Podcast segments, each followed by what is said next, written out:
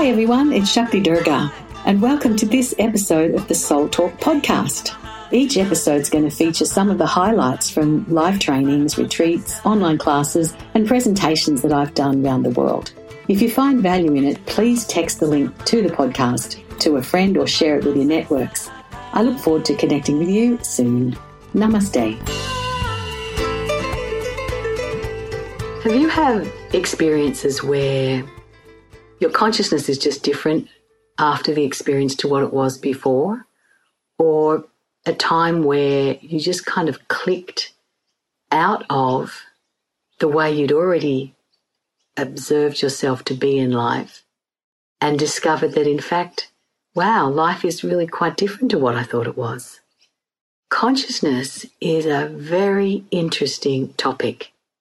It's as though each and every person is their own very deep field of consciousness, and most of us live in the top inch or two centimeters of something that is 100 kilometers deep.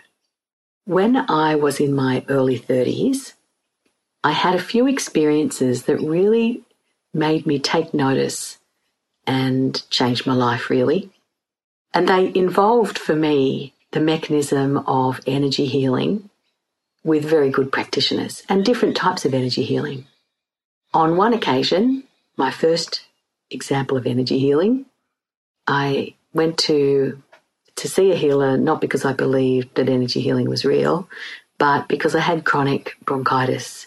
And after six months of not being able to treat the bronchitis, despite having taken far too many antibiotics, I was just missing work. I was tired all the time, exhausted.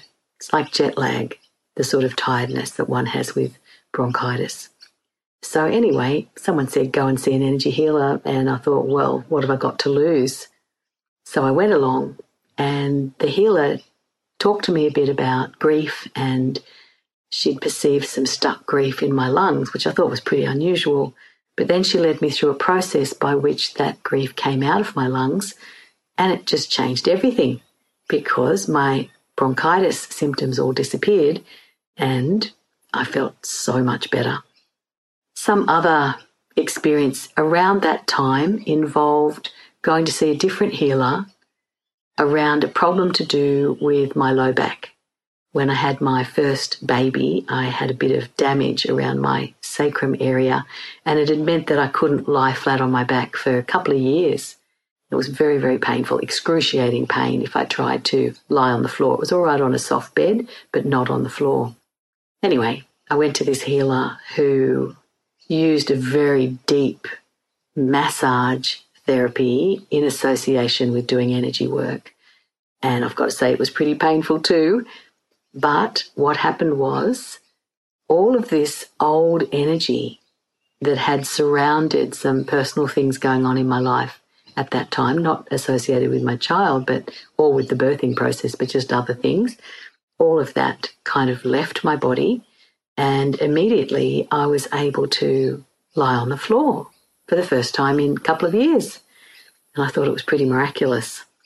With both of those experiences, the one with the lower back and the one with the bronchitis, I would say that even more than the physical symptoms disappearing was the, the change in in my felt sense of self because I felt lighter. I felt clearer, as though there'd been fog in parts of my body that I was so used to I didn't even notice it anymore. And it's not until the fog's released that you know the fog was there to start with. And it's a great feeling to get that gone.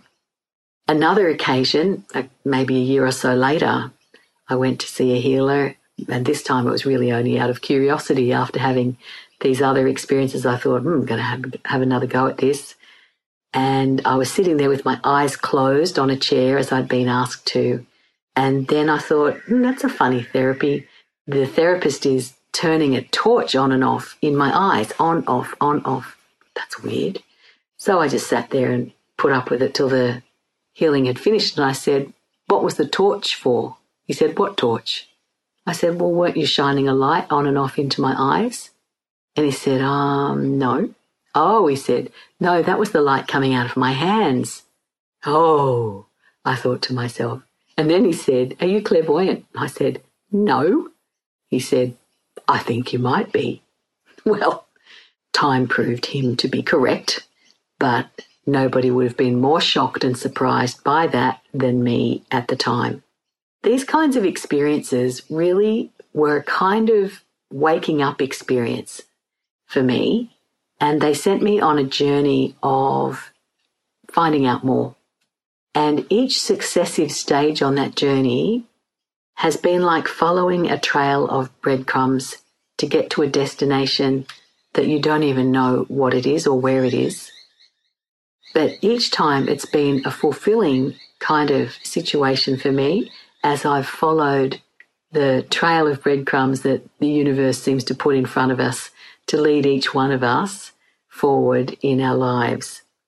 The journey of consciousness is one that will change your perceptions and your perspectives about a whole lot of things and what I've found is that it's an empowering journey, that we find how we've been sabotaging ourselves and the areas in which we've been asleep, and we wake up, we quit the sabotaging, and life becomes a whole lot more interesting than it's ever been. Thanks for joining me on this episode of Soul Talk. I hope the podcast has served you in creating a happier and more abundant life. If you've enjoyed the podcast, don't forget to subscribe, rate, and leave a review on your favourite podcast app. If you'd like to connect with me, head over to shaktidurga.com.